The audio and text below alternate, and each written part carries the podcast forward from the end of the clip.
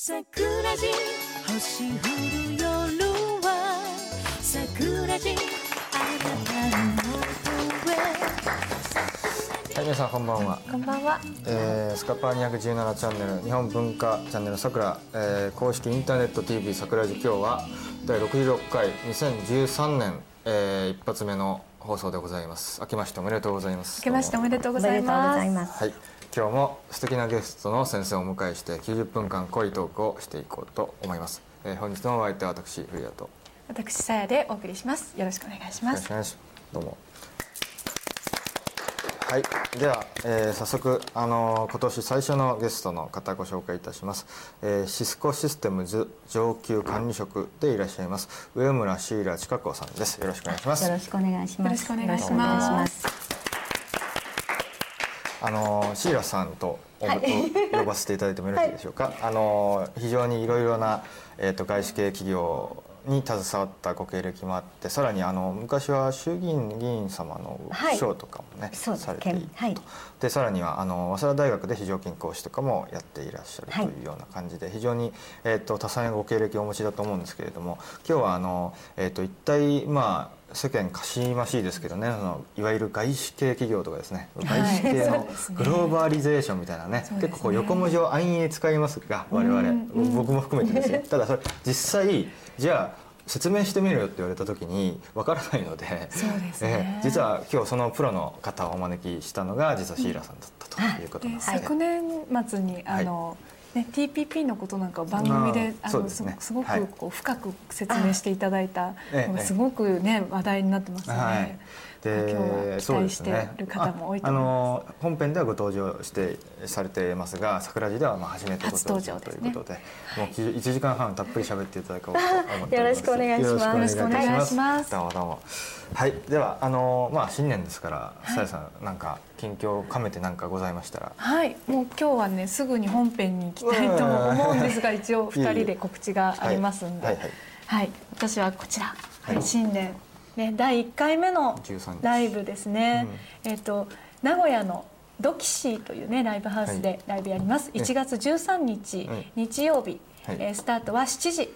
で2回ステージになってまして前半はいわゆるこう私のオリジナルとか、ねまあ愛国ソングを含めてええお送りしたいなと思っていて後半はですねちょっとあの現地のというか名古屋のミュージシャンの方とジャズをセッションしてみようという感じでう。んあのひ非常になんかこう盛り上がる感じになると思います。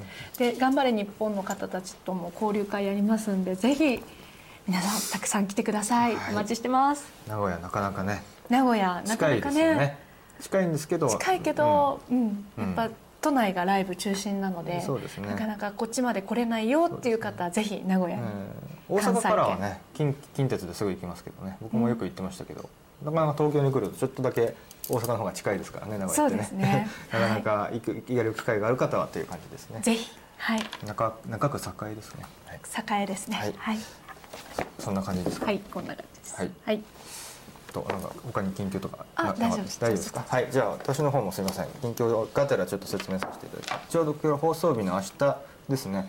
1月の、えー5日今日が4日放送分ですから明日のイベントです、えー、阿佐ヶ谷ロフトさんでまたイベントをやります「えー、どうなる2013星論壇から見る安倍新政権の行方」ということで、えー出演が私と以外に、えー西村浩之先生、えー作家ジャーナリストですね。あと星飛雄馬さんをお呼びして、えーちょっとですね、えー2013年、えー今年も始まりましたが、まあ、どうなるんだろうと。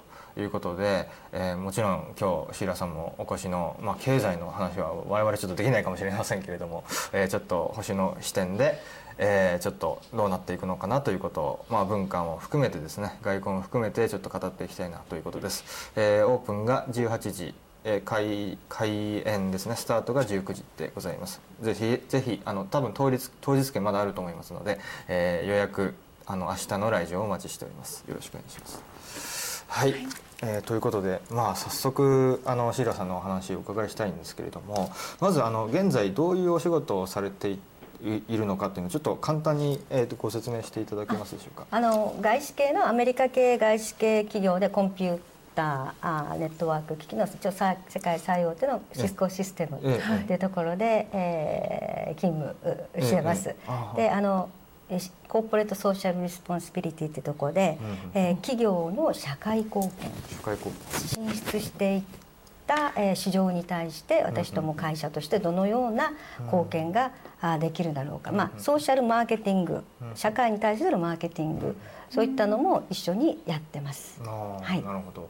あの今のお仕事に就く疲れるまでのちょっと簡単で結構ですね。ちょっとこう経歴というか概略をもうあの大学卒業してもそのままあの CBS ソニーっていうところで、ええ。ソニーミュージックエンターテインメントですね、はい。でその当時大川さんが社長さんで、あ大川さん。えーはい。うん。そこに入りまして、ええーそちらで、まあ、アーティスト洋楽それのちょうどその時に、えーとプロモーションビデオっていうのができたばっかしでそのプロモーションビデオ部に入って、ええ下っ端で、えーありとあらゆることをプロデューサーの命令のもとに、えー、と駆けずり回ってましたね。洋楽邦楽。あじゃあもともと音楽の方お好きだったんですいやあのそれこそもう小さい時からもう洋楽でアメリカの音楽だとか、アメリカ映画だとかアメリカテレビ番組で育ちますので、ええそういうのは好きですね。ああそうで別にそれが好きで入ったわけじゃなないんですけれども、まあ、たまたまその移動部署がそこだっ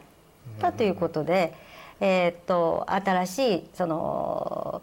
えー浅浅井新平さんの環境ビデオとかとにかくプロモーションビデオが出始めたばっかしですので、まあプロデューサーが偉いので、え下っ端は何でもやらされるというもう体力勝負の会社あでしたね。はい。ええそこからあとアメリカえそしてあのカリフォルニア州立大学ノースリッジというところに国際政治学など学びに行って、ええちょうど、うまあ、私 US レジデンスですので、え。まあ、アメリカでも簡単に働けるっていうことで、ええなかなかその当時はそのアメリカでビザなしで働けて日本の大学を出てて日本の企業に勤めた経験があるっていう人がアメリカ本国で少なかったもので、ででまああのブルームバーグ LP などに入ることができて、ああ。でえーっともう今ニューヨークの市長さんになっちゃいましたけどブルームバーグ LP がまだ小さかった時にはい。パークアベニューにオフィスありましたけど、ええあのそういうところで、えーっと金融関係から、あの入ることがあできまして、うん。ま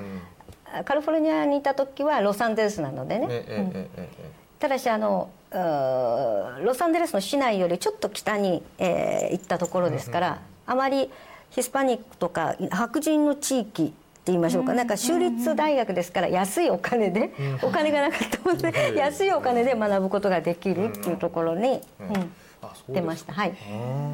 なるほど。すいません。失礼です。お生まれは日本にいやで？もう生まれは神田ですね。あ神田で。神田の浜田病院ってところでは。そうあチャキチャキの江戸っ子なので。江戸っ子ですか？江戸っ子ですけどちょ,、はい。ちょっとあの育ち育ったところがあの東京以外のあ九州でもちょこっと父親の仕事でいましたし、えあと、まあ、アメリカええ。がほとんどですね、あはい、なるほど。アメリカそうですか。西の方ですね。それとあとあの、まあ、ドイツとかヨーロッパに。あもうあちらお仕事で。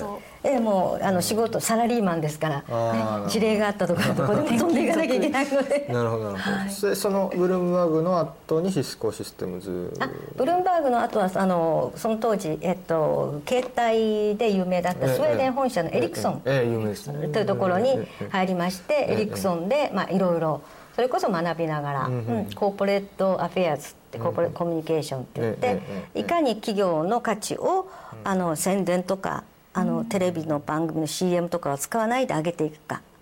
え investor をの方たちにアプローチして investor relation、投資家向け広報活動、その当時始まったばっかしでしたけどね、などをやってそれから、えっとアナリストそれからマスコミさん、それから大学、うん。それからいろんな、えっとイベント、うん。そういうところのアプローチして、えーいかに製品だけの質ではなくて企業価値を上げていくかと。企業価値は上げる企業価値。それはもうブルームバーグの時からもうマイケル・ブルームバーグも言わ私にええ私も言われてましたけええええどそのお金使えば誰でもできるのでえお金を使わない方法をでやりなさい。えあのそのためにあなた入ったんでしょって言われた企業価値っていうのが上がるっていうのはそれは社会的に貢献することとかなんか認知されるまずはじめ認知されないとそのお客様が B2B にしてもあのビジネス対ビジネスにしても企業対企業にしてもあの自分たちの製品を買ってくれない。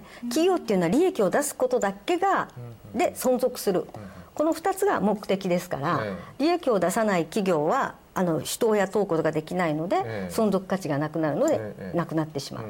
つまりその価値を上げるためにはお客さんに物を買ってもらう企業にしろ一般の方にしろ、ええ。そのためにはどうするかって言ったらもちろん広告もやりましょう。さあテレビ CM やりましょう、の他に何かやり方あるでしょ？うん。っていうのをこう各々企業ごとに考えていくっていうのがその当時まだまだ始まってなかったんですけれども。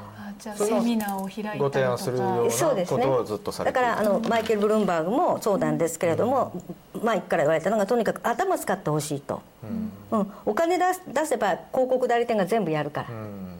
あこれは私が CBS ソニーに入った時も大賀さんも言ってらっしゃったんですよね、お金使えば電白電通博報堂さんが広告でやってくれるので、それじゃないやり方を、もうは入ってペペイペイのとこからえええええうんじゃなきゃそのお金払った価値がないでしょ、君たちはだからいかに会社にお私たち給料払ってるんだからそれなりの仕事をしろと、あの言われましたよね、新入社員の頃からね。うん。なんか音楽とかもそういうその企業価値を上げるので使ってるあの外資系の会社があって、でなんかそういうイベントとかであの何年か前によく出てたことがあって、あのなんか1対1でその、企業の経営者に向けて1対1で歌うとか、そういうなんかなんて言うんでしょう。こう無形のなんなんて言うんでしょう。かお金じゃなくてそのなんて言うんでしょう。心に通じさせるためになんか音楽を使うっていう会社があっ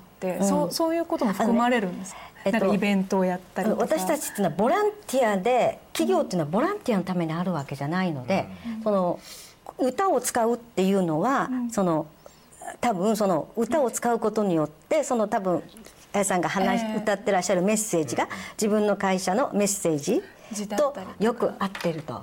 それでそうすると耳に残りやすい、えで必ずコーポレートカラーっていうのがあるので、例えばさやさんのそのお着てるお洋服これだったらまあ綺麗な桜色ですけれどもね、あはい。えっと、そういうのがあとおカラーであるからぴったりだとか、うん。そういう場合もあるかなと思うんですよね、ピンクのリボンの運動とか言ったら必ずピンクが出てきたりしますから。そういうのをプロデュースされてプロデュースっていうかあのプロデューサーじゃないので、んえっと、いかに企業の知名度と企業の価値を上げていくかっていうのが企業側のやることなんですね。でそれをお願いするのがあと音楽家であったり広告代理店であったりあれですので、ええ。ですからそのプロデュースするのはこ任した広告代理店さん。はいはいはいはい。で私はその CBS ソニーですからこのアーティストをプロデュースする側だったんですね。アーティストをスターに仕上げるっていうのが CBS ソニーの役目です。で CBS ソニーの人たちも社員なのでどれだけ社長賞をもらえるぐらい売り上げを上げたかが問題なんですよ。もうシビアなんですね。ううん。だからそういう、まあ、若い企業だったので若い企業はそこのところが厳しいですね。外資系系もそこのところは厳しいですよ。あそうですかだから外資系がかっこよくて英語が判断しててっていうのは全くの間違いですね。そうですか、えうん。あの今日はちょっといろいろその我々が観念として持っているその外資系のイメージっていうのがちょっと覆されるんじゃないかなと思ってたんですけれども、まあ今おっしゃったようになんとなくねこうみんな英語を使っててみんなこうなんかこうこうキラキラしてる感じがね。高級そうそうそうそうどどうどうなんですか実際は？あのーそうですね、えっと、外資系っていうのの一つのすごく差っていうのははい。これよく私大学でも説明するんですけれども、はい。欧米企業っていうのはトップダウンなんですね、はい。あの上から上から来るんですね、はい。で各部によって専門化されてるのでこの部の人たちのヘッドこの部のヘッドこの部のヘッドっていうのがいろいろいるわけですね。はいはいえですからこの課のヘッドの人たちがあこのじょ女性か女性ですけれどもこの人があなたを雇うわって決めるわけですよ。はい。あそうなんですか。そうです。人事 I hire you あるんだ。そうです。人事権がこの方にあるんですよ。で上の人はそう。あなたに任したんだったらよろしくねって。ただしその各あのやり方とか戦略っていうのは完璧にその、まあ、上からトップダウントップダウンでボトムズアップじゃないのでね、はいで非常に自由のように見えますけど私どもには必ず本社っていうのがあるんですね、でこうなんですけどもアメリカ本社もしくは、えっと、フランスだったらフランス本社、本社が厳しいんですよ。本社が厳理由は簡単ですね。あの株主がいますから、はい。ね。はい。本社の社長は売り上げ上げなきゃいけないわけですよ、ね、それでサブプライムですいません損しました。じゃあ株主様にどうねどのように私たちは説明すればいいんだと、だからとにかく来期まで成績上げろってくるわけですね、株主様が偉いですからね、で結局これがあこれここがアメリカの、えっと、ここがアメリカのあここがアメリカの本社の社長であればそれより偉いのが株主様ですね、それで日本の社長はここの下に来るわけですね、でで売上専門担当部署ですからこれが中国の社長。これヨーロッパの社長。だからし、各市場の社長っていうのは戦略はトップダウンでこの偉い本社から来るんです、これが基本戦略です、これは変えることできません、ですからよくね外資系に入って戦略部に入りたいって言いますよね、だったら日本の大企業に入ることです。外資系に入ったら売ることだけ売ることだけ売ることだけですから。うん、だから売り上げ上げなければその会社のあの支社長はすぐクビですから日本企業にいると日本企業にいると日本企業の、まあ、はっきり言えばこれあのここが社長になりますから、ね、ここに海外のここに海外のここに海外の支社が来るわけです、だから戦略やりたい。で資金調達を本社のあれの通りやりたいって言ったら日本企業が一番いいんです。日本人が働ける。の外資系のであのマイケル・ブルンブルームバーグ LP もそうですけれども、えっとビザのサポートしないとこがあるんですね。つまり日本で雇われたらローカルハイヤーなんですよ。現地採用組っていうんですか、で本社は違うんですね。本社は例えばアメリカだったら US レジデンスか US シティズンじゃないと働けないので。だからビザのサポートするってことはお金もかかるのでブルームバーグはその当時はやってませんでしたよ。ねだからパークアベニューにあるマイケブルームバーグのオフィス。ほとんどもうアメリカ人か US レジデンスか US シティズンしかいないっていう格好ですねただ本社では英語喋りますよ、でも日本で英語がいらない理由は分かりますよね。だって日本で売り上げ上げるわけですからお客様は。日本の企業。だから「Hello」じゃなくて「おはようございます。お疲れ様です」ですよね。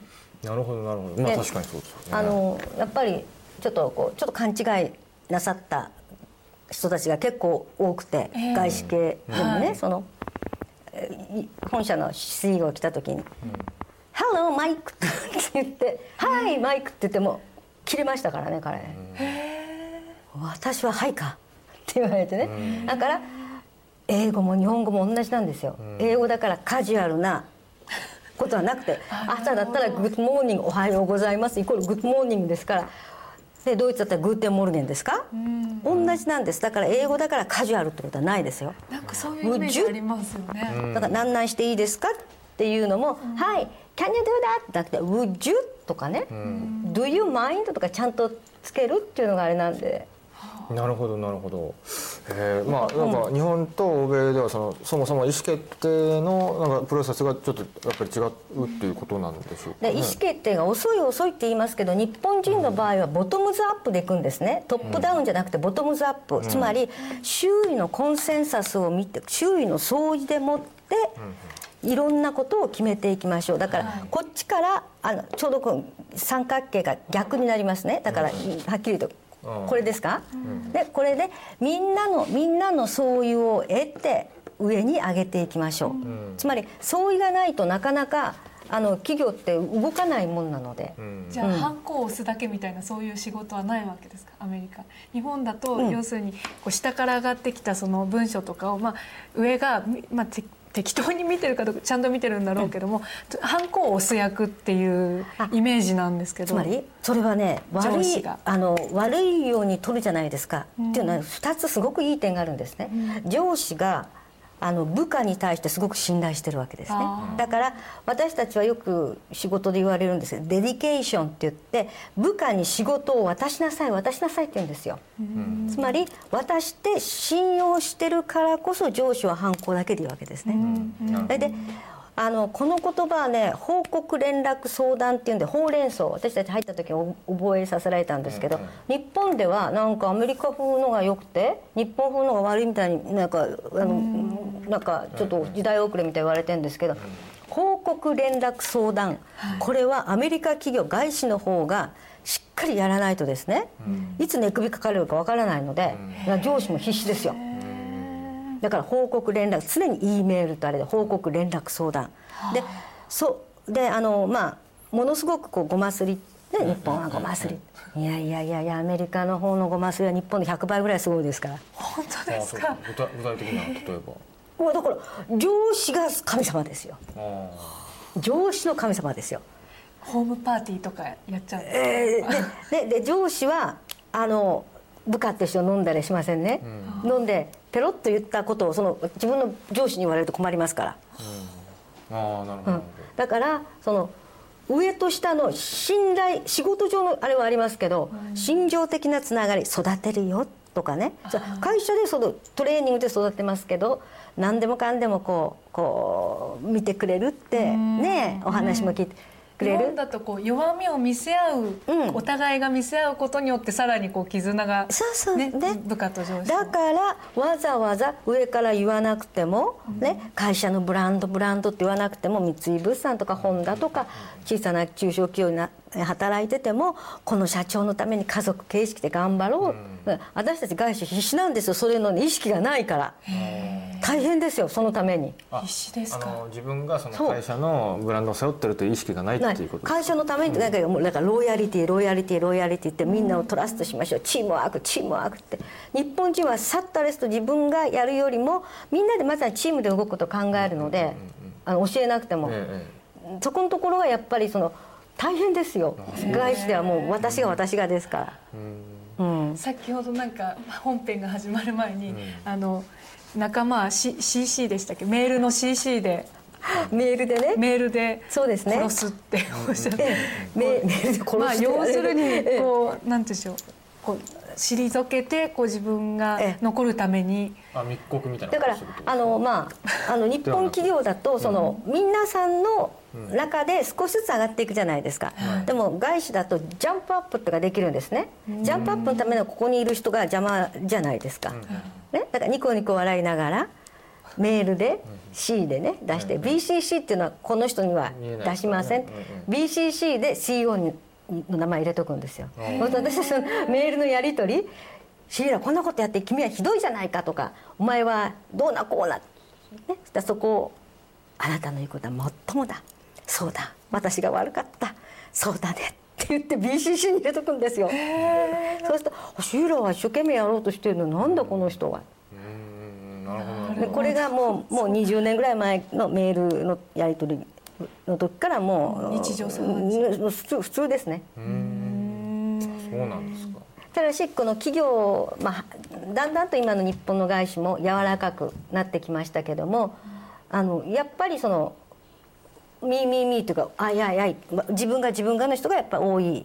で私たちがちょうど卒業した時っていうのはやっぱ優秀な人たちっていうのはやっぱ日本企業に入ったのでだからその、まあ、はっきり言うと外資はなかなか優秀な人材が取れないので大学でいろんなことを教えて大学とのその学生に外資のきちんとしたところの名前を知ってもらわないと。お母さん方お父さん方がそんな変なとこに名前も聞いたことないとこ行く行くなって言われるの あねそうですか。だから学生さんにお話ししてるってことはお父さんお母さんが納得してくれないと困りますよね。そうですね。だから全体的な社会を巻き込んだ方が企業価値が上がればああの会社ってすごくいい会社だよねっていうのが企業価値が上がる。そうですね。はい。そうすると自然と人材もいいのが集まってくる。うん。なるほどそれですね。へえでちょっとここにフリップがあるんですけれども、そういうなんかグローバル的な要件っていうのがあるんですか？あのグローバル要的な要件って、まあ、とにかく専門性がここに専門性って書いてあるんですけど、専門性がないと難しいんですね、つまりどこの企業に行ってもどこの国に行ってもその専門的な分野で秀でてる部分がないと、例えば M&A の専門家だとかあの私たちコンピューター通信の会社ですけれども技術者だけがシスコにいるわけじゃなくて金融をやってるものそれからあの戦略を携わってるものそして金融の資金調達をやってるものも結局バックオフィスヘッドオフィスとして頭脳の部分できっちり働いてるのがいるのでつまりその専門分野がなきゃいけない。それとやっぱりリーダーシップっていうのはあごめんなさいこっちですか、えええっとこっちかな？えっと違いまあすねこっちです。あそっちでいいですこっちですね。リーダーシップっていうのはそのみんなの前に立って走ってみんなを引っ張っていく役目ですね。つまりその戦争でいけばあの一兵卒に対して少尉とかが「あー俺の後ついてこい」っていうこれ少尉がリーダーシップなんですね。ええええつまり弾が向かってくるところに少尉がは旗持ってええ「俺の後ついてこい」って。つまりそのどうやってこの落とすっていう構想力もなきゃいけないしやっぱりそのここの行動力がないと、うん。うん、いけないのでだからこう、ものをくたくたくたのがきばっかし言っててもダメだ。うん。勝利って、ね。うん。やっぱりあの動いてやらなきゃいけない。でもしくはそのうど動く力がないと誰も怖いですからそのところにあ飛び込みませんよね。ええ。新しい事業をやるためには「お前やりなさい」って言って上から命令して、あれ誰もやらないじゃないですか、じゃあ一緒にやっていこうっていうのですね、ん。で最後に来るのがまあグローバル性っていうんですけれども、ええ。これはグローバルで語学力って書いてありますけれども、はい。これはこれはその本社の中で働くんだったら外人が全員ですから。ええええ。日本の中は日本はほとんど支社なのでお客さんは日本人で社長は日本人であれば、ええ。あまり必要はない。あ必要ない。うん、だからアメリカで働くためには必ずグリーンカードが必要です外人だったら、もしくはアメリカの、えっと市民権が必要です、それがなければ、えっと駐在員という格好でビザが必要です、でドイツで働くのであればやっぱりドイツ語が必要だしイタリアで働くんであればイタリア語が必要だし、そういう意味では語学力は必要です、えただし日本人が日本人がその外資系に雇われたってのはローカルハイヤーですから日本の支社ですから、そうですね。うん。ただし本社とのやり取りのためには語学力は必要でしょうと。ただしただしここをここをこのグローバル性グローバル性をこっちですか？あ反対反対。逆ですね。グローバル性ばっかりあの重んずるあまり、ええ。まあここが言われがちですよね。そうですね、これがですね日本の場合はこれ90%になっちゃうんですよ。ええ。ね、あのグローバル性異文化を理理解しなきゃいけない、コミュニケーションがなきゃいけない。人脈がなきゃいけない、これは語学力以外に通常語学力を消すと通常日本うん通常の企業人として必要なことなんですよ。まあ常識的に必要だという。ことで異文化を理解しているのは日本人はものすごい理解してます。ああ。の日本人は自分昔から島国ですから異文化を理解しようっていう非常に開国意識とかすごくありあますね。ええええそうですだからガラパゴス化とか言いますけれども、ねまあ、ドイツもすごいですよガラパゴスで。もうイタリアもすごいしフランスもすごいですね。アメリカもガラパゴス化ですよね。うん。いやそれは具体的にはどういう？いやだからアメリカ人の80%以上 80%78.6% ですよね、パスポート持ってませんよね。ああ国外に行かないと。ここが行かないですね。あのーアフリカがどこにあるか全くわからないので昔自分たちがかあの戦ったベトナムがどこにあるか分かりませんから。ん。大学4年のうん私が取ったポリティカルサイン政治学の時に先生が「どこにベトナムあるんだ?」って言ってアフリカ指してみたりねロシア指してみたり大変でしたよ。ロシアはどこだった？アメリカはどこだって言ったら大体ロシアは大きいですか？ら指しますね。えそのそんな程度なんですか？そうですよ。さすがにちょっとやばいですよねそれはもう日本人はその点非常にあの私は優秀っていうかあのとてもあのバランスが取れてる民族だと思うんですけど。で語学も日本人英語できますよ。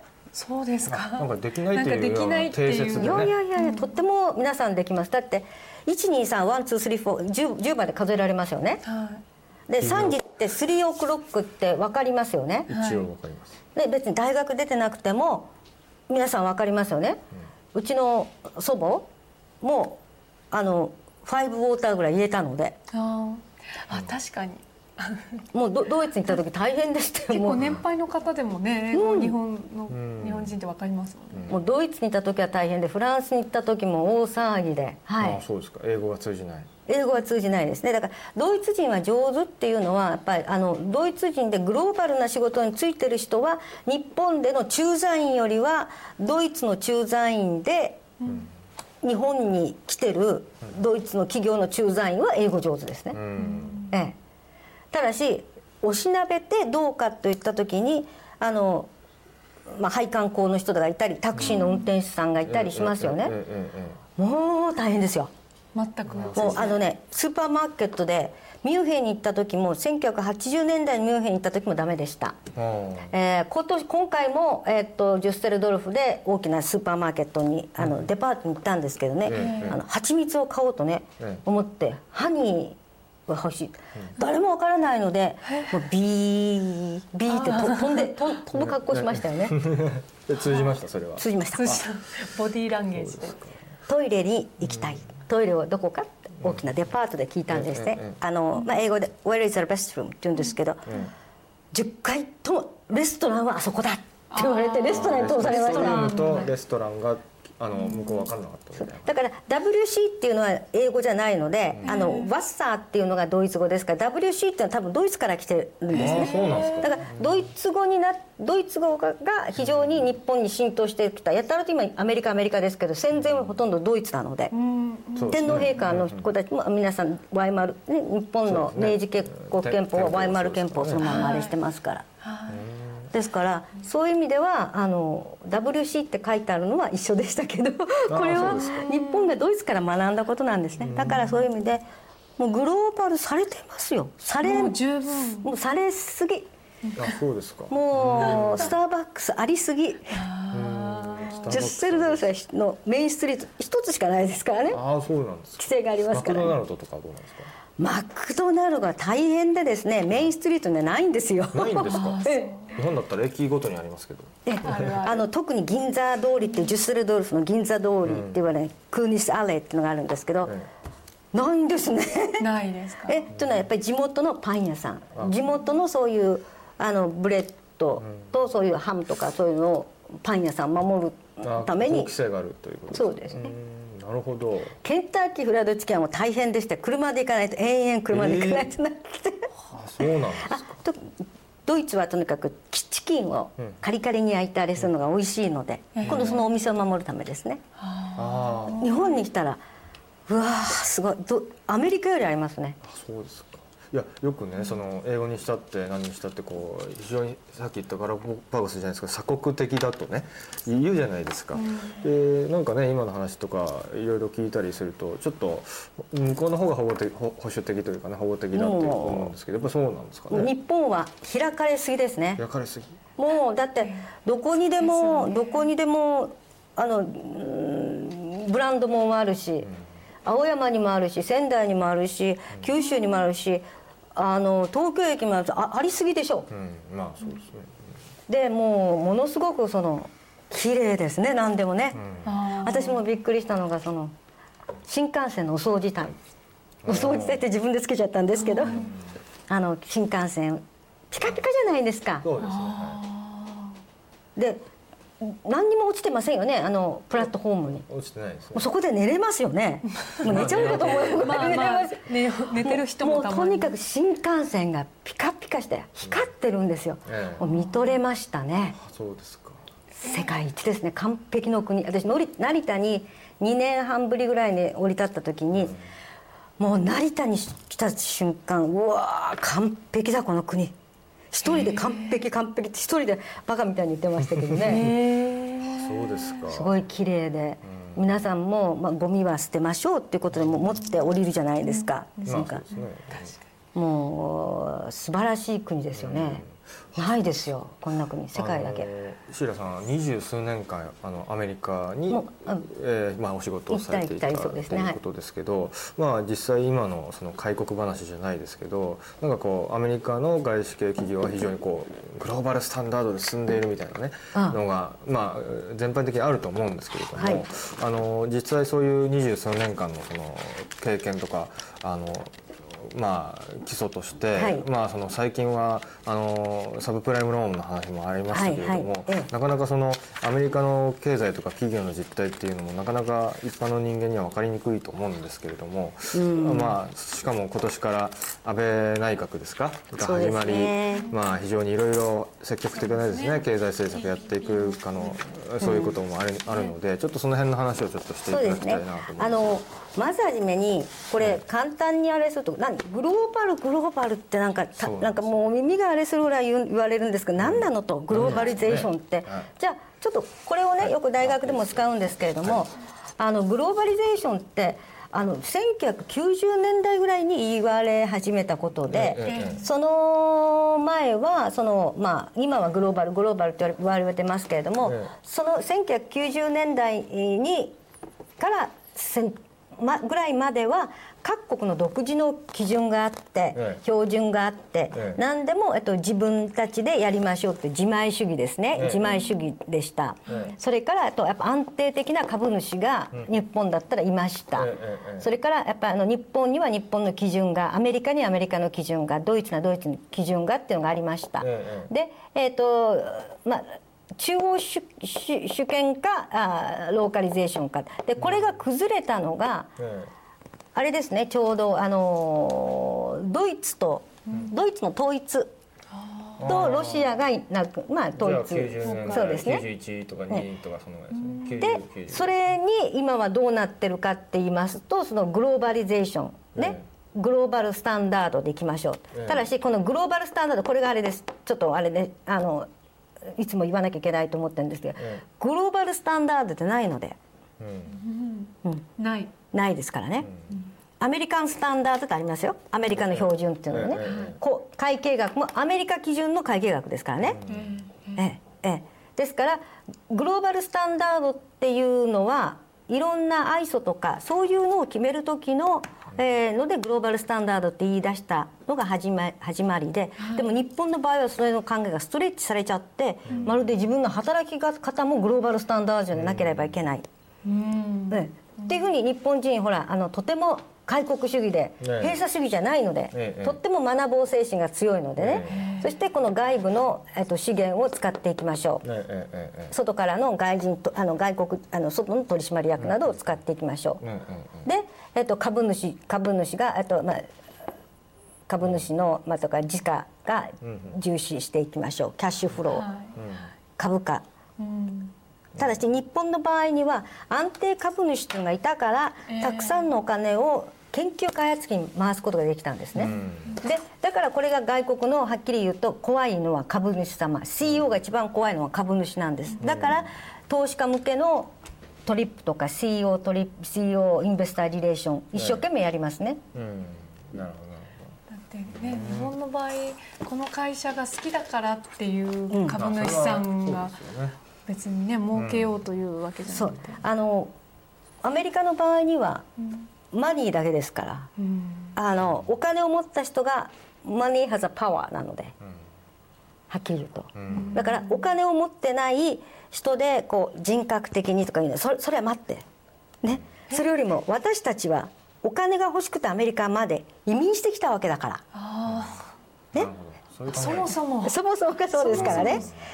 そも200年。はね、それからドイツも長いですよね、イングランドも長いですね。私たち2000年ぐらいあります。200年の200年の人たちアメリカ人がアメリカのあそこの国に最初からいたわけじゃないので全ヨーロッパからのアメリカに一旗あげようと思ってきたわけですから。そうですね。一旗あげようとお金が欲しいじゃないですか若者で。そうです。いやまあ僕はそ一旗あげてお金持ちになりたいからここはヨーロッパで貴族主義とかあ貴族があの、ね、一応ジェントリーとかそういう人たちが、えまあ、層をもなしてますから。どちらかというとね迫害されてるような人もいたりしたり。迫害じゃなくて、ええ。えっとうちの祖母たちの言葉が食い詰め物って言ってました。けど食い詰め物。食い詰め物。食べていくことができないから新天地を求めてです。なるほど。だから日本の農民が食べていくことができなくなったので、あの海外の難民民。ね、あのそこに来てくださいっていうふうに言われたので南米とかに一生懸命移民してって一生懸命働いた。だから移民した人は一生懸命働くんですね。そうですね、ええ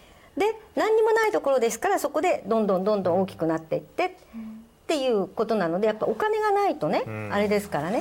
でそう建国の段階でもう決まってたわけですね。だからそのね。基本的なその建国っていうのはあのマニートークなんですよ。英語だとマニートークス、ね、お金がものを言うんですよ。でも日本の場合にはあのやっぱりそのお金じゃない部分があの昔のね粗放家って言われた地方のね人たち何かあの江戸時代でもええ。何かあったらその炊き出ししてええあのクリスチャンじゃないけれども炊き出しして皆さんにねあのええあのなんだ火事の時にね助けてみたりやったりね。うん。しますよね。でもそれはアメリカの場合にはクリスチャニティっていう教会がやることをやりますけれども。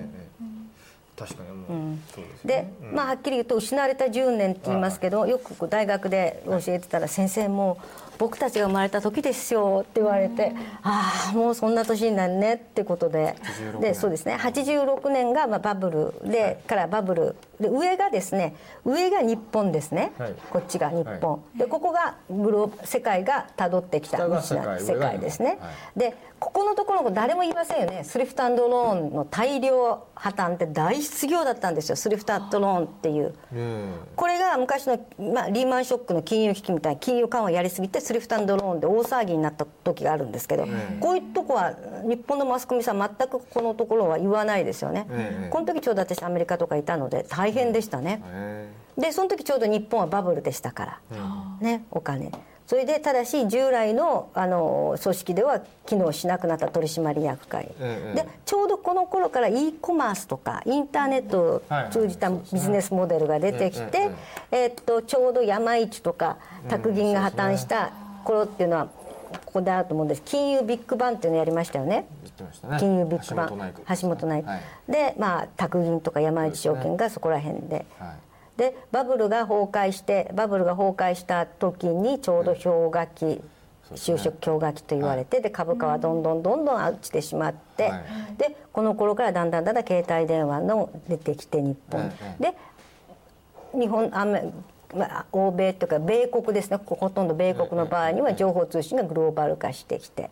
それで約2000年ぐらいになって小泉内閣の時になって、はい。外資の新しいがどんどんどんどん参入してきたと。で私も外資の古い方なのでもう外資があブルームバーグやった時もそうなんですけどなかなか日本の市場に入れなくてメルル・リンチ。はいはい。どうやって人々にメルル・リンチって言わない教えたらいいんだろう。ででお話があって、あの本社のメルル・リンチの人が「日本はみんな縦に書くな」じゃあカタカナで「メリル・リンチ」って書いてたんですよ。カタカナで「メリル・リンチ」って書いてて。縦書き。縦書きです。縦書きでね。それでもやっぱりになかなか外国のところにはお金を預けてくれない。で日本の銀行じゃなきゃいけない。それでまああの竹中さんと、まあ、ああの小泉さんが立ち上がって外資も入れよう入れようって言っておさ、ねその後その外資がかっこいいっていうふうなトレンドを作っていただきましたよね、ええこれがソーシャルマーケティングなんですよ。わかります？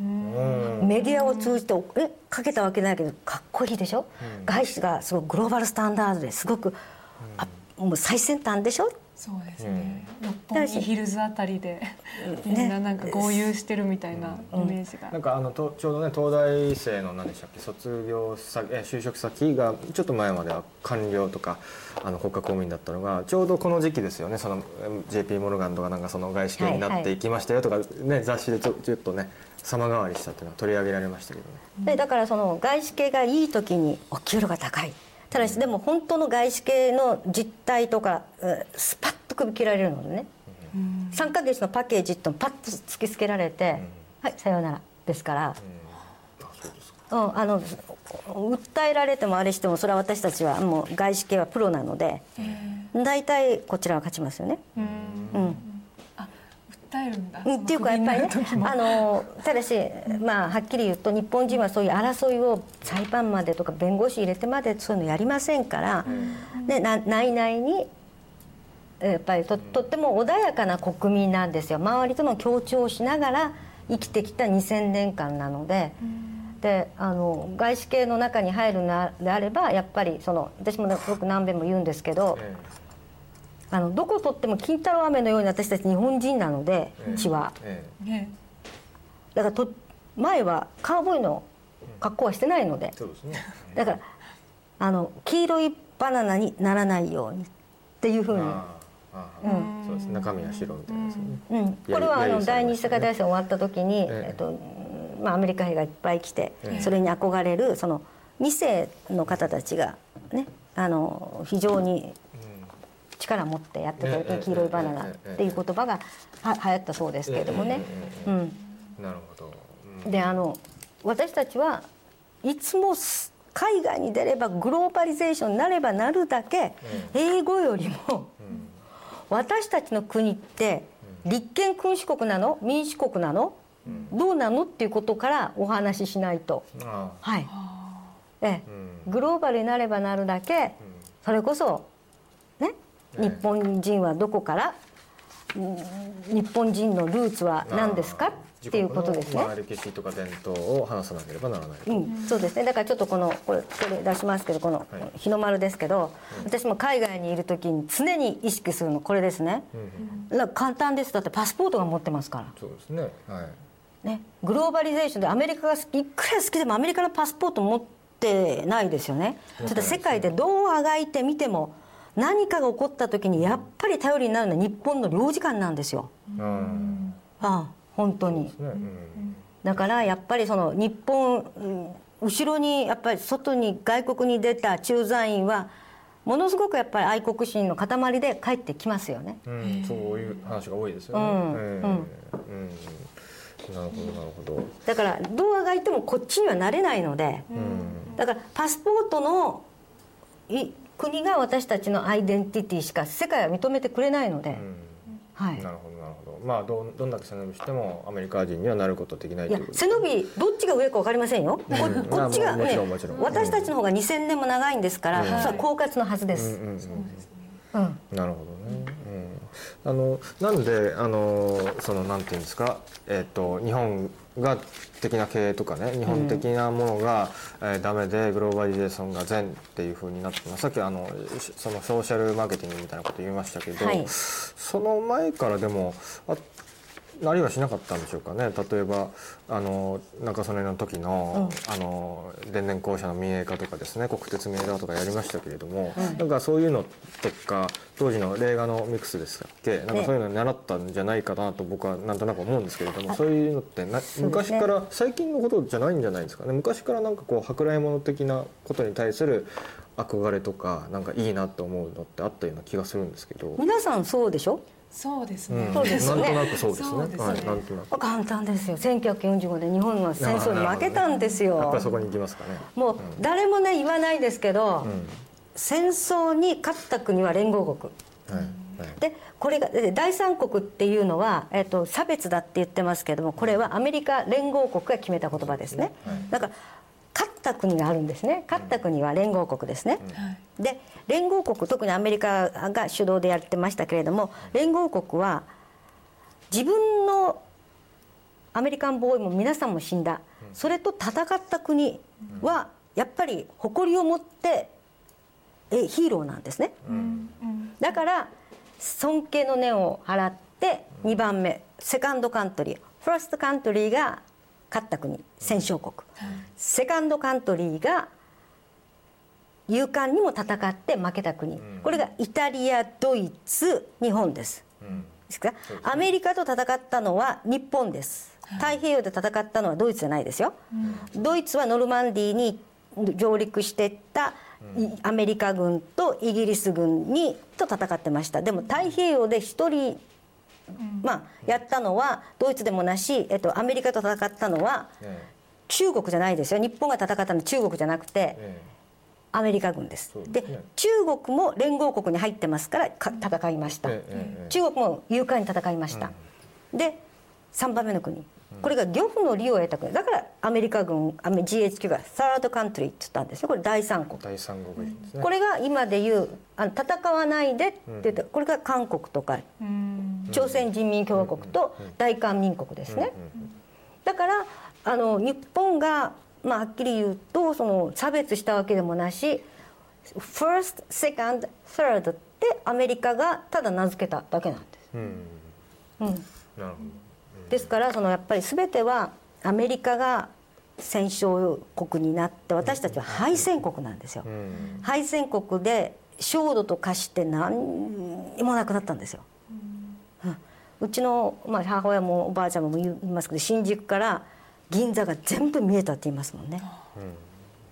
空襲ですね。ですからそこでアメリカが作った憲法のもとに今の日本が栄えていっですからやっぱりそのねもんぺ着てボロボロの格好をした人たちよりそれはあたくさんのあの GHQ のあの GI っていう人たちが来たらしいので。かっこよくも見れると同時にそれはあのあのアメリカは新しい市場ですから日本。を非常に頭がいい国で戦略です取っていったんですよ。企業。つまりカルチャー。カルチャーとそれと日本の日本人独自のね価値観日本ってすごいよねっていうのを持ってられると困りますから、うん。ね、それをアメリカすごいよね。アメリカンヒューマニティだよね。って言ってアメリカからたくさんの物資をあれしてたくその当時アメリカも一生懸命ねいろんな物資をあのヨーロッパに流したりとか日本に流したりしてララ物資って言ってたらしいです。あ生きてません私その時ね。もちろんはいですからやっぱりその時にやっぱりね戦勝国でアメリカってすごいよね映画も入ってきたしすごいよね音楽も入ってきたすごいよねっていうところで憧れがあるのは仕方ない。あーなるほど一般市民ですからね。うん。まあまあそこに行き着くんでしょうかね。国を引っ張る人たちが憧れてもらっちゃ困るのでね。確かですねにそうですね。いまだにね五章を大事にあの憲法を大事にしてるし、あのそうですね。でアメリカもね、あのアメンドメントって必ず憲法修正がありますから67年間憲法修正ないの日本だけじゃないですか。うん。まあそこでまあいよいよまあ去年の年末でしょうかね、はい。あの安倍新内閣がね憲法改正を一応掲げておりまして、まあ今後どうなるかわかりませんけれども、なかなか安倍しえっ、と新内閣ではデフレ脱却とかをね強力に言っていくということでだからそういう今回の話とも絡んでくるんじゃないかなと思うんですけど、シーラさんはあの安倍内閣の安倍のミックスって言うんでしょうかねそういうのってどうお考えになってます？あの小泉さんの時にね、はい。構造構造改革って言って私たち期待しましたよね、一般庶民はね。で良くなりましたか？私はその経営論とか経済論ってもう素晴らしい教授の方たちがないつもいつもいつもお話しなさってます、ご本も書いてらっしゃいます。です。もう私なんかよりずっと素晴らしい先生たちがそして経済の専門家たちがやって、で2008年のあれリーマンショックですか、おかしいでしょ。って言ったらあれと同じことやったらまずいわけですよね。それで今にアメリカはあの財政の壁っていうのに言われてて、にこのままだとまるで日本と同じになりますよって言ってるんですよね。ねあそうなんですか。アメリカの中でもうアメリカの中でアメリカもブルームバーグでもどこでも書いてますけどねアメリカの中で。ね、でも日本って、えー、と1980年の時その前は変動相場制になる前1ドル360円だったんですよ。はいね、今は87円ぐらいでしょ、いくら日本大企業が私たちコストカットコストカットで必死にやっても、これだけ為替が違ったら、もう日本の企業は血の出る思いですよ。だから大企業が血の出る思いするからもう中小企業の孫受けひ孫受けまでもうものすごい血を流すんですよね。だって円が異常に高いでしょ？だから安倍さんは円安にしてくださいってはい言ってますよね。でも大企業はですね困るわけですね。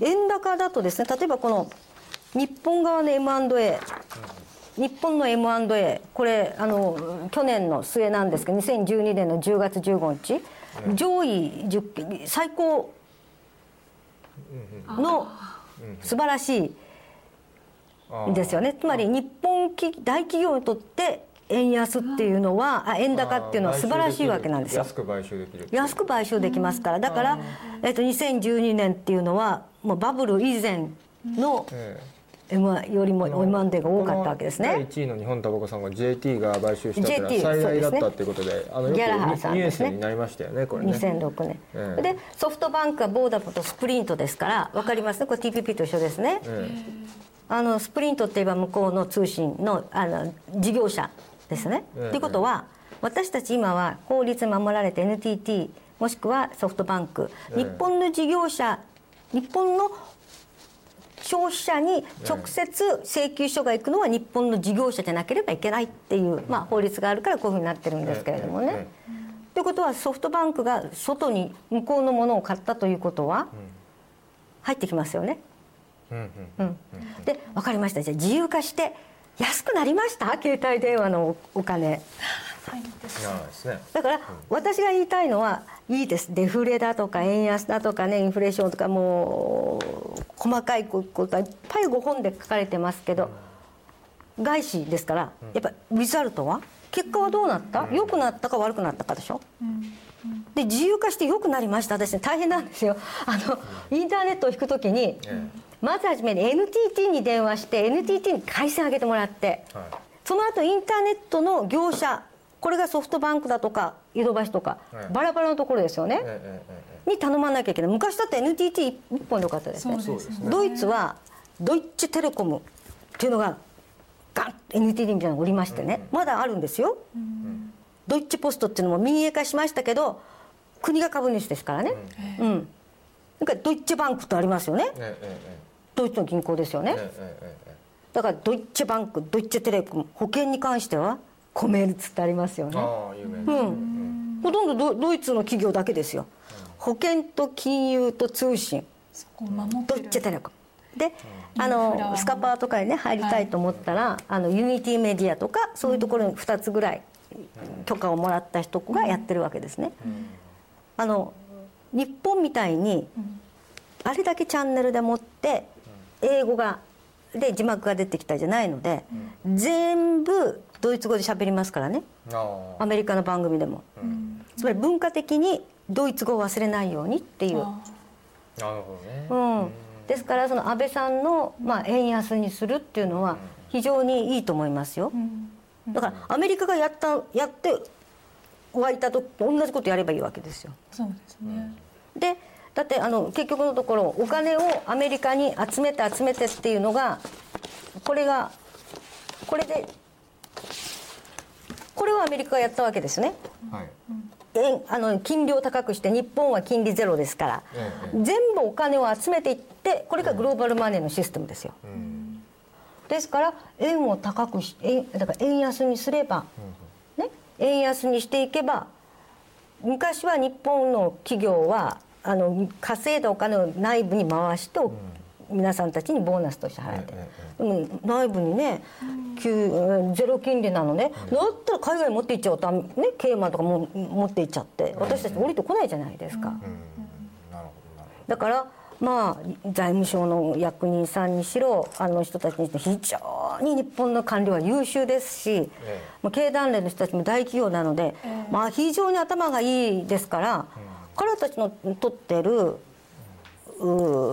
大企業ですから、はい。国のためにやってませんからね、そういうとこ間違えてもらうとこもあるんですけれども、企業は自分たちの企業のために動いてますから。でアメリカの政府は悪いけど日本のために動いてないのでね、えいろんな商務官が来るのはアメリカのために動いてますから、うん。そうですね。国益のためですからね。うん。だからその、まあ、日本の企業は、大企業は大企業のために動きますから、はい。うん、でだから日本企業っていうのはい、ね、円円高だと買収するには非常に強い立場にあるわけですね。はい。なるほど。だから大企業がねこの円高にしたい理由は分かりますよね。理由があったということですね。じゃあ。うん。だってやっぱり買収の M&A が、ねあのバブルよりすごいバブル時よりすごいって言うんですから。ああなるほどね、うん、あの今の M&A 今12月あ2012年の10月15日のね、ええええ調べでそういうふうにこうやってレコフ続くと、その大企業がいろいろ買収していろんな会社を持って結局どんどん統合されていって最終的には日本の中にこういくつかの大企業だけが残るみたいな形になるんですか？このまま。あの大企業がね残ればいいですけどね、あの大企業が残ればいいですけれども大企業のやっぱり株主っていると思うんですけれどもね、ええそれはまああのこの中に入ってるかな。大企業の、えーっと日本の株主構成っていうのを前出したと思うんですけれども、はい。40%50% がうん。304050っていったその外国企業に外人投資家って言われる人たちが株を持ってますのでね。じゃあこう日本でこう集めて集めてで最終的にその半分の株式はあの全部外外国に流れていくっていうこと？あのっていうのはあの外国に流れるっていうのは外人投資家ですから、外国のその、まあ、外資系の金融機関ってありますよね、金融機関にが何パーセントかの株を持ってる。その割合が 32%40% っていうことですか？らもちろんその外資系の金融機関にお金を預けている人たちヘッジファンドに預けてる。ヘッジファンドもそこに預けてるかもしれないし向こうの、まあ、アメリカ人とかヨーロッパのお金を持った人たちもそのところに預けてる可能性もありますよね。つまりそういう意味ではその日本の企業日本のファイナンシャルインスティテュートじゃなくてアメリカの外資系のあの株主さんたちがいっぱいいるということになりますね。あのじゃあちょっと話が戻りますけどあの今、まあ、非常にすごく円高だったわけですよね。でまあ安倍政権が、まあ、衆議院選挙後ちょっとこう円安傾向になってますけれども今までその超円高でえー大企業が積極的に M&A をやって外国の企業を買っていってでこれからちょっと円安になっていくんであればその買った資産でもってちょっと反転してこ構成をかけていくような時代になっていくというような感じなんでしょうかね。うん、だからあのそれは日本の企業が内部留保があって非常におでも日本の大企業ってこの海外に出て行って海外のものを買える大企業って何パーセントかご存知ですか？日本大企業。ぐらいなんですかもう13%ぐらいしませんね。日本は中小企業で持ってますから。うんでアメリカもそうです。ドドイツもそうですね。その国っていうのは中小企業で持ってるんですよ私たちっていうのは。でも大企業がいろんな買って円高になると製造の人たちの部門とかはみんな外に海外に出ていきますよね。うんうんうんそうですね。そうすると空洞化って言われますからまあお仕事がなくなりますよね。そうですね。まあ、大企業高笑い外資は高笑い、うん。でも外資系って何パーセントかって言ったら20%も30%も全体の日本の企業ほとんどないんですよね。非常に少ないですから。2500とか3000そんなもんですから、そうした時にはやっぱり日本の屋台骨は中小企業なんですよ、中小企業もしくは零細企業10人とかね15人とか。そこのところにやっぱり焦点を当ててもらうべく多分安倍さんは円安主導でいこうということでしょうね。それで私よくあのいろんなところでセミナーやあのお話とかする時に私は保険会社のも人間でもないし、えあのリサーチ会社の人間でもないのでやっぱりこのお金っていうのはタンス預金が今一番いいですねって投資信託はあの必ず損しますからって言ってました。ね。うん。なるほどなるほど。っていうのはやっぱり金融っていうのがそのやっぱりグローバリゼーションということであ皆さんすぐもう特に日本の場合はあの忘れちゃうんですけれどもあの2008年のこのグローバルマネーで世界の金融危機はい。サブプライムのね。ですね、はいで金融危機がまあどのようになったかっていうののもう皆さんわけ忘れちゃったと思うんですよね。ね。もう2008年はもう昔のことだよって。4年前5年前うんで日本はこの時あまりあまり被害はなかったんです。でとにかく大投資家銀行っていう投資銀行っていうのが消えたんですね。つまりはい。リーマンブラザーズベアスターンズゴールドマン・サックス、えゴールドマン・サックスなかななくなったんですよ。投資銀行じゃなくなりましたからね。それから公的資金を入れたファニー・メイとフレディ・マックというようなね AIG ええもう金融やってるもんだったらフレディ・マークとファニー・メイといえばもう大きなお金持ち軍団だったんですよね、えでこの人たちが亡くなってそして今はこのようになりましたよって、つまりベア・スターンズと亡くなってしまって JP モルガンでバークレうん。ーと、まあ、野村が、野村。ね、あとメルリンチはバンク・オブ・アメリカ。えええ。っていうことになったわけですね。えあ今はこうなってるんですか？もうだからベア・スターンズも亡くなりました。ワシントン・ミューチャルだからあの メリル・リンチが亡くなったんですよね。ええじゃあ、今世界のよ四強のうちの一つなんですか？野村ってのは。そうです。えすごいですね。っていうのはロあの、まあ、はっきり言うと、まあ、バークレーズもやもうちょっとまずかったので野村が、まあ、買わされたというか買ったというか、うん。うん、そうですねだからお金がなくてもう潰れそうですからあのお金がある余裕のあるところであ買わされる。今野村ってそんなすごいんですね。だから野村っていうのは証券会社が一番大きく。ただしその前までは覚えてます。日興証券っていうのがねあ素晴らしく有料な顧客を持ってたことが有名だったんですよ。日興証券ってお客様も日本の法人のお客様たち非常に。でシティは日興証券欲しかったんですよ。でもシティの日本の法人は買えないんですねその当時は。うん。会社法っていうのがありまして。ええで小泉内閣はこの会社法をお変更しまして三角合併ができるようになった。つまり小さな小さな日本法人でも大きな会社を買収することができる。っていうこの三角合併。これが会社法であれこれは具体的には交付されたんです。なんかよく聞いたような気がしますけど会社法が改正正になりましたっていうのはつまり外国の会社は大きなつまり自社株の株式が非常に、えっと、日本の日本の例えばあの企業の場合には大きいですから、子会社では株式の自社株の交付して株式のあの交交換とかで吸収合併できないんですね。ただし、えっと、合併の対価として日本の企業の日本企業の株主に外国の会社の株ぬ株式を交付するっていうその特約をつけて、まあ、小さな日本の子会社が大きなものを買収できる方法なんですよ。なるほど、うん。これが会社法の。え。これはななんでやったかってとにかく日興証券欲しかった日興証券のお客様と資産ですね、日興証券と長銀が欲しかった。ああなるほで半官半民なので長銀は、ええ。その当時から。どはい。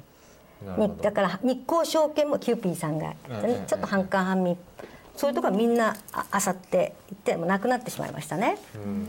であの、まあ、サブプライムローンっていうのの、まあ、何をやったかっていうとまあこれをはい。なんですけど、あのクレジットデフォルトスワップって言ってクレジットデフォはいルト CDS っていうのをね。はいそうですね、はい。であのこの会社のこの会社の株券ですよこの会社の債券ですよこの会社のもんですよとこう全部集めるんですねこうやって、はい。それで一つの袋にしました、えはい、一つの袋にしてってそして格付け会社格付け会社いますよね格付け会社さんが、えっとこの下にあるのそうですね。格付けの会社がここねフィッチ,、フィッチレーティングだとかスタンダードプラプラスとか、ムーディーズがこのねこのこういうふうに作ったもの素晴らしいですよってこうお墨付きを渡すんですよ。はい。ね、お墨付きを渡してお墨付きを渡したものを世界の投資家にこの銀行さんたちがじゃんじゃん証券化して販売したんですね。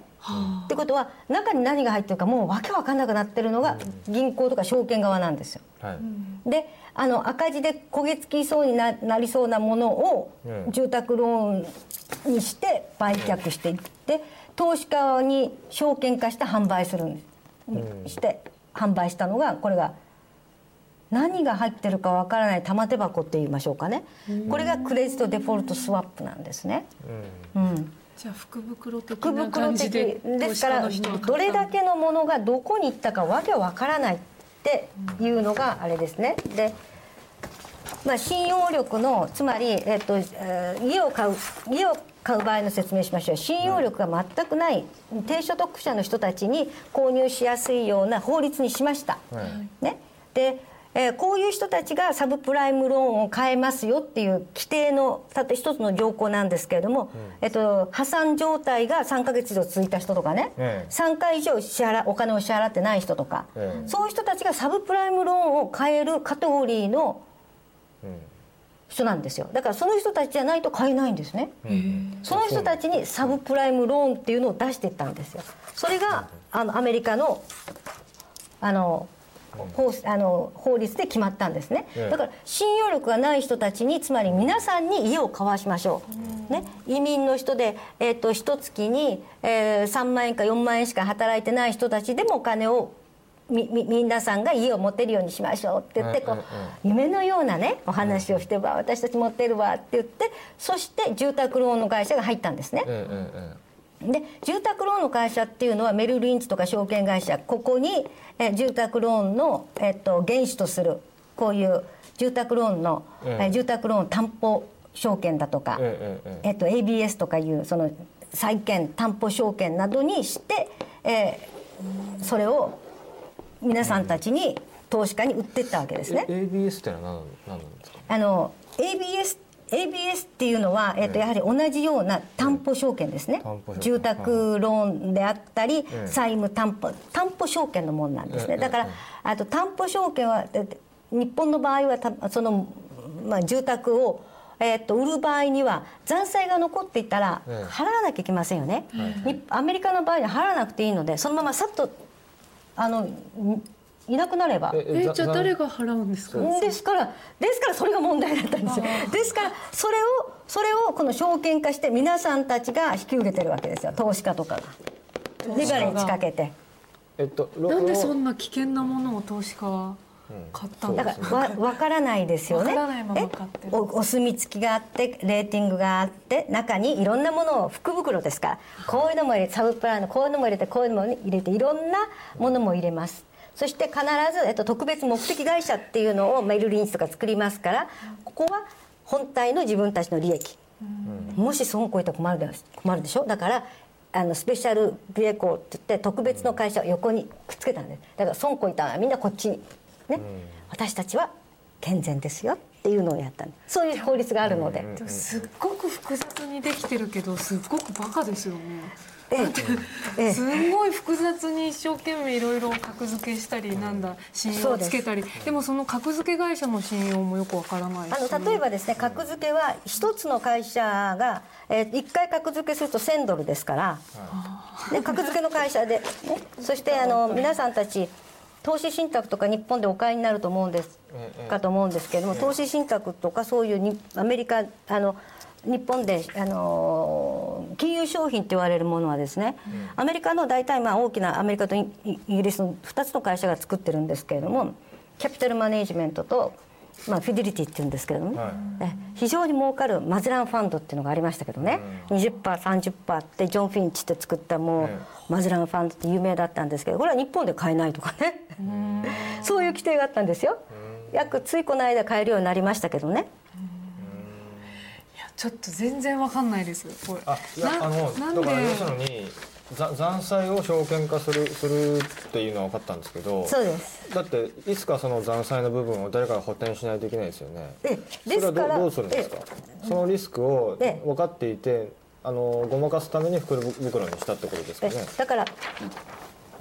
ちょちょちょっとこれはこれはわかるかな？あのはい。住宅ローンの会社があの借金をして住宅ローンの専門の会社と銀行が貸付してくれますね、はい。でここにはブローカーっていうのが必ず入ります、はい。ブローカー。でここの人たちが本当は返さなきゃいけません。一生懸命返すね、で住宅のブローカー。一番下は消費者ってそうですね。サブプランを借りて。でここには住宅ローンの専門の会社と銀行が入ります。ここ日本と同じですよね、でこの人たちは融資をどこに頼むかって言ったらそのフレディあのファニー・メイとかフレディ・マック、あと民間の投資銀行にお願いするわけですね、ええええそれでまあローンの債券を売ることによって借りるお金をい借りる。債券を売却するそうです。ん。でここで、えーここの、まあ、金融機関ですね。金融機関っていう人たちが、えっとフレディ・マックと,、えっとまあ、あとこれはファニー・メイって書いてありますね、にでフレディ・マックの人たちから、まあ、次から次へとお金を貸してもらえる。この人たちがちゃんと借りあれすることができる。買えれば問題なかったんですよね、でも基本的に買うれることができませんから、でもこれはここのローンを返す返すって言ってこう証券化していくわけです。はいはいローンの証券化ですね。住宅ローンの証券化、まあ、何でもかんでも証券化する、すると皆さん投資してください。この証券化したものを投資してください。ここで上がりますよって言って皆さんたち投資するじゃないですか。証券化しないと投資できないじゃないですか、だからそれを証券化していって引き受けたのがアメリカでいけばファニー・メイとかフレディ・マックとか民間の大きな投資銀行だったんですね。さっき潰れたって言ったとこですね、でここがまああと証券でその人たちがまとめて今度証券会社と投資銀行が投資家に売却したわけです、ええでもここが、まあ、基本的にそういうことを考えてないのでそこからもそうです、うおかしいですもんはい。ね払えない人に貸すんだから。そそれでこれってあのゼロサムなのでものすごい損しましたよね皆さん。ってことは誰かが儲かってるから損したんです。そうですね。あゼロサムですから。で誰が儲かったんでしょ大型大口預金者数千億ドルとかねやってる人たちですね。ううん。あのでもこのサブ一番下のサブプライムローンを借りてっていうのはあの住宅価格がずっと上昇していくから今までは大丈夫だったってことですよね。そうです。でもここは大体、あのそういうことをやってくるとこう破裂破裂破綻するのは目に見えてるんですけれども、ね。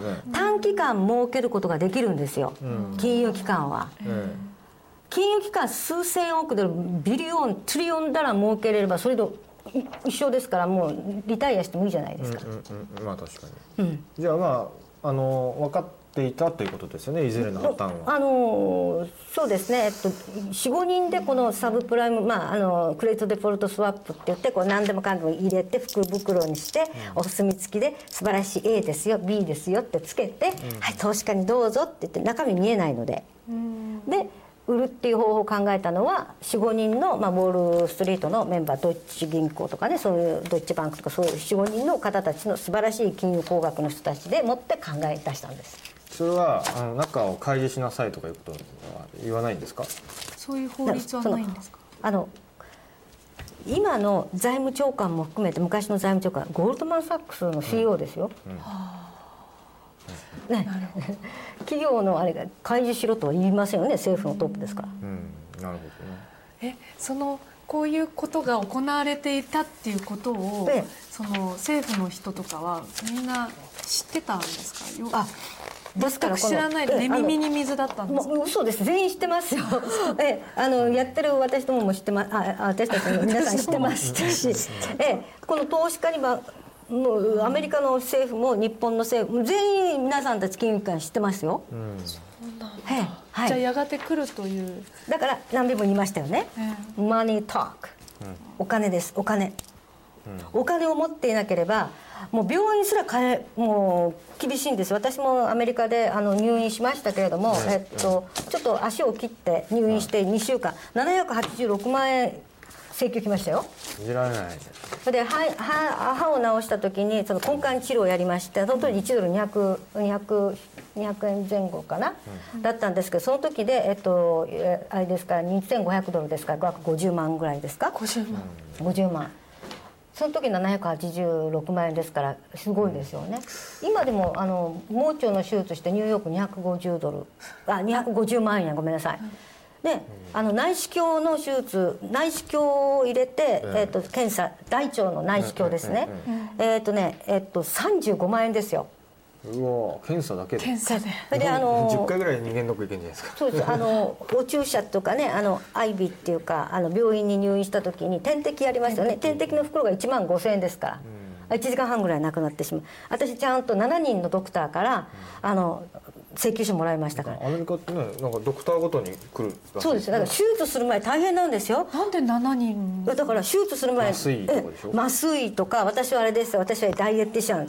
全部専門寒くてあのすあの手術着着させられてるのに5分ずつ自分の自己紹介していくんですよ。自分がどこの大学出てて。もういいから早くやってくれと。5分かけるの6で。30分もその冷たいあ台の上で寝させられてるわけですよ。で私の場合にはちょうどその保険が留学生保険だったので100%出してたからもうそれはすごかったですよ。自己負担ですか？であの100%持ってくれるのでインシュランスですから。だから一番最初に発行組まれた時にもう具合悪いのに「Do you have insurance?」ですからね、うん。人を助けるとにかくインシュランスを持ってるかどうかどこのかってそこに電話しろって言うんですよ。もう熱が40度回って電話できないですからもうインシュランスが分かったとし瞬分かった瞬間に車椅子乗っけてくれて。だひょって横で見たら銃で手を撃たれてだら ったらここから血流してる人がいて。寝てるんですけど「いや彼を先にやってください」って言ったの「He doesn't have insurance」って言われたので。これ本当の話なのであまり皆さんたちそのあのアメリカであのは歯医者行ったりとか医療機関通ったりしたことがないと思うんですけども。昔ねマイケル・ムーアが「シッコ」って映画作って、はい。僕も興味深く見見たんですけれども、まあ、あれは一応保険をまあ加入している人たちのひ悲惨な話だったですね。その要するにその後から理由つけて保険を降りないようにするという話だったですけどあのそういうのもやっぱりあるんですかね？もうだからアメリカっていうのはあとね皆保険じゃない唯一の、えっと、先進国ですから自分たちあのドイツ例えばドイツもイギリスもね100%ですよ。100%それからあの教育も一銭もお金かからないのでええイギリスも。ええはい。で日本もかお金もなくなかからなくて、いいいいとこだったんですけどこの TPP になるとその自由診療っていうのが少しずつ出てきて今も自由診療ですけどね。私はその時思ったのは、金のないのは死ねという国かと思いましたよ、でその時日本に帰ってきてああよかったなあと、あのね。実際例えば、はい。そそのうん、シッコの中でも、ええ。そのこの映画で描いてるのは保険に入っている人の話だと、はい。ところが保険に入ってない無無保険者が今4000万人ぐらいアメリカでいると。そうですね。その人たちってあの、え今の話聞いたらそんな1回ね手術して20万とか30万とか払えないしさっきどうやって生きていくんだ始ろうね。まる前にうん。盲腸になってそれで保険入ってない人どうするんですか、うん。ホチキスで止めるんだ。あええあのですからですからドラッグストアで非常に強いあの痛み止めの薬とかそういうのがいろんなところで売ってるわけですね。ああそうなんですか、うん。で今あの日本一類医薬品とかないんですか？そもうあのて勝手に買えるんですか？いや勝手に買えるのがもちろん処方箋があるのもありますよ、でも例えば処方箋があってすごく強い痛み止めでは日本はあまりにも強いので、えあの認められてないというわけですよね、それをまあ自由にしてくれと。いうことです。でもでもあの日本の厚生省がここんなに強い薬を入れたら、あまりにもひどあれだからって言って入れない場合もあるんですね。例えばパーカセットって痛み止めはアメリカでは痛み止めの手術の後とかすぐ、まあ、処方箋の薬ですけどやります。だからイミグランっていう片頭痛の薬は今から10年ぐらい前78年前にやっと日本で解禁になったんですね。でイミグランは今注射も自分でできるようになったんですね。でもやっぱりそういうものすごい、まあ、モルヒネに近いようなしあれが錠剤でただし1錠1000円もするんですよ。ああ高いですね、うん。だですから、まあ、あのうんそういう薬がどんどんどんどん入ってきますよっていうことですね。だから、まあ、い薬局に行けばあの非常に強い薬が売ってるっていうのはそうですね。えじゃあアメリカのええ。無保険者っていうのはそのい,、まあ、そのいわゆるそのドラッグストア頼りの医療なんですかね？そうですね。だからあの 風邪ひいて私250ドルかかるの知らなくて風邪ひいてお医者さんに行こうってなんで風邪ひいてお医者さんに行くんだって言われて。風邪薬飲めばいい。ですから今もこうですけどアメリカの 1, 1割がやっぱり飢えてるってこともやっぱりフードスタンプも含めて1割以上の人たちが飢えている、うん。あれです。ね。それでこれ今これが直近なんです。ごめんなさい。間違えました、最高4670万人。15%に当たる人たちがフードスタンプをもうフードスタンプっていわゆるその配給というかその配給で現物あのそのスタンプを持ってスーパーマーケットに行けるとそれが買えますよっていう。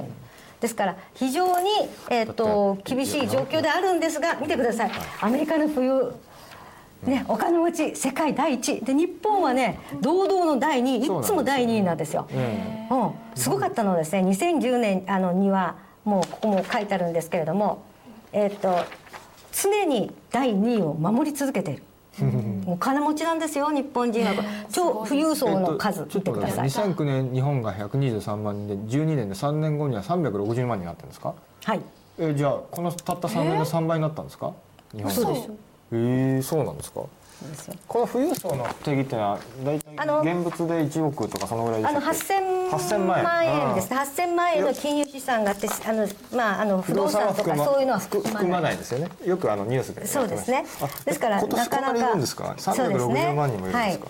そんなにいるんだ。8000万円以上持ってる人。この3年間ででで2010これクレディ・スイスの発表ですけども、えっと、2017年には540万人に膨れ上がるだろう。日本がですか？日本日本ですよだから2010年の10月にクレディ・スイスが発表した数字ですね。でもこれは要するに今言ったように不動産含まないんですから、ね、含まない株とか金融金融でまあ金融資産ですからね。8000万以上ある人たち8000万がこれだけいるんですよ。でもこの増え方ってなんかおかしくないですか？アメリカと一緒ですよ。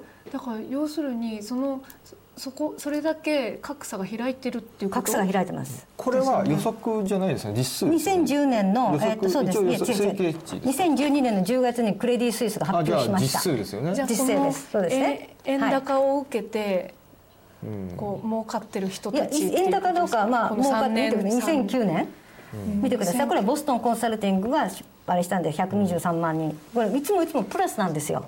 常に常に富裕層は増えてます富裕層は増えてます。じゃあ2009年の時に3位中国って12年には4位以下ってこと5位以下ってことですかうん。ね、ちょっとちょっと陰りましたね。でも中国の場合はよくアメリカに行っちゃったりですね。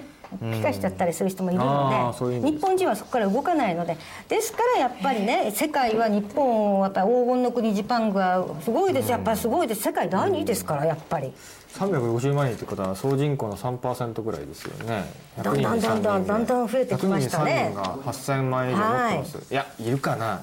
探したらいるかな結構そしてもうほとんどが60歳以上ですね。あでもいるかもしれませんよ。100人に3人ぐらいだったら。ねそうですね。でまあもう本当にそれに比べて2000こっちが2006年10年ですけど、これだけですね15%になってこれ12%だったのが15%、この3500万人が2006年の発表ですけど2012年2000 2010年にアメリカのなアメリカの商務省が発表した5000万人ですね。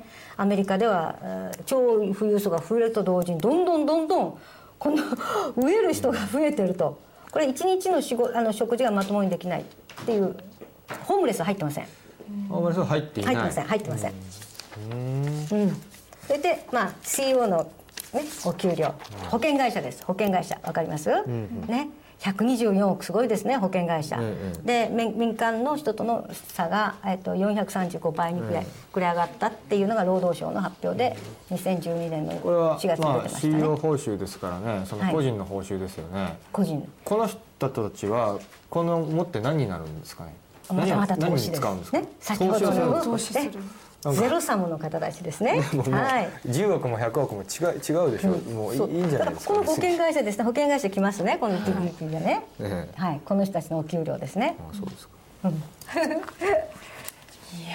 いや結構日本ってお金持ちなんあですよ。さっきなんかあのテロフリップのフ富裕者の字が違ったみたいですけど。あのちょっと富裕層も間違って違いまするかもしれない。そうです。申し訳ございません。でした急いでいえいえとんでもない。あ、はい。本当だ。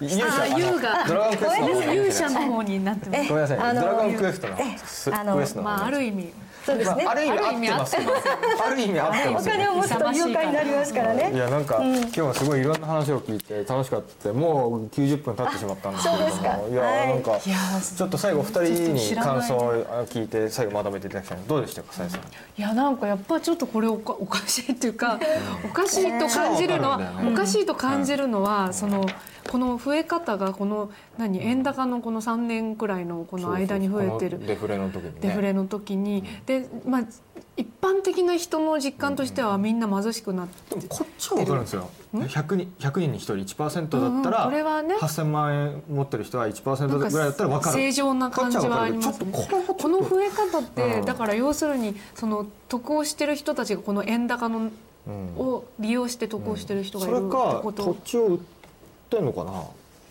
ね。うん。うん、分からないけど。地をねうん、相続とかで土地を売ってる要するにその高齢少子高齢化でちょうどそのああの土地を売るようない遺産相続とかでじ時期で重なってるのかなっていう気がするけど。でもなんか TPP も、あ TPP っていうか今あの安倍さんになってこれから円安にしてどんどんこう日本の経済を活性化していこうっていう時になんなんですけどその活性化した後に TPP で根こそぎアメリカが持ってったりする気じゃないだろうねとかってまあ。なんかすごいうがった見方だけまあ我どが国が参加しなければまあ大丈夫ですもちろんそうなんですけどだからすっごい心配です。そうですよね。まあね心配ばっかりしててもあれなんですけど。しかしこんなにブルジョアがいるのかな、うん。でもね参加しないわけにはいかないのでね。にはねあそうですか。TPP にやっぱり参加しないわけにはいかないのでね。あせ政府的にですか？だから参加しないって言って今回あれしてもまた次から次へと、ね、年次改革要望書で出してきたのが日米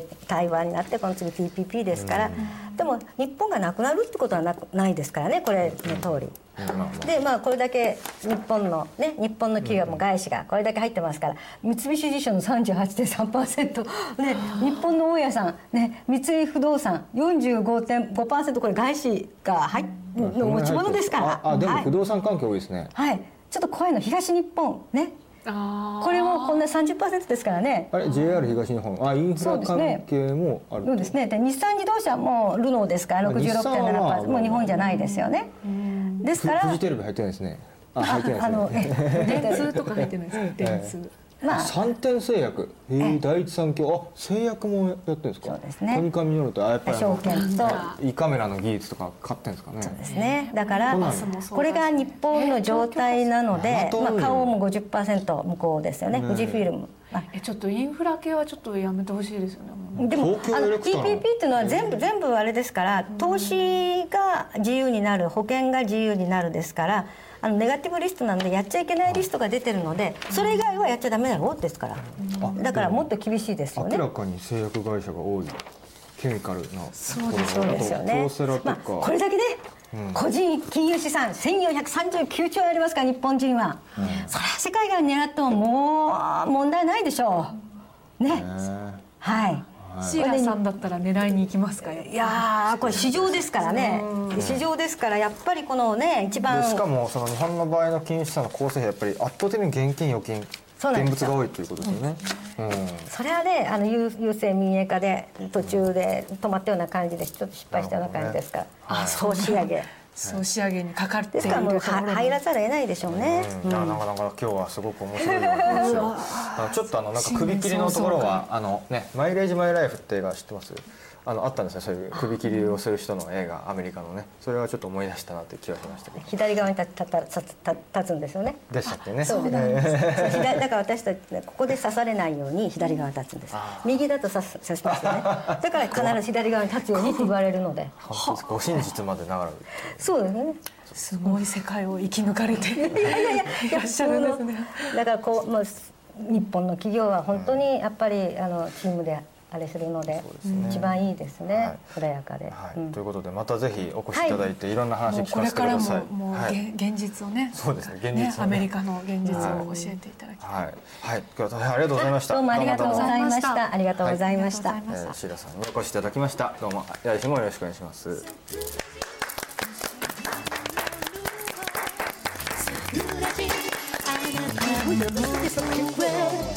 桜地ときめ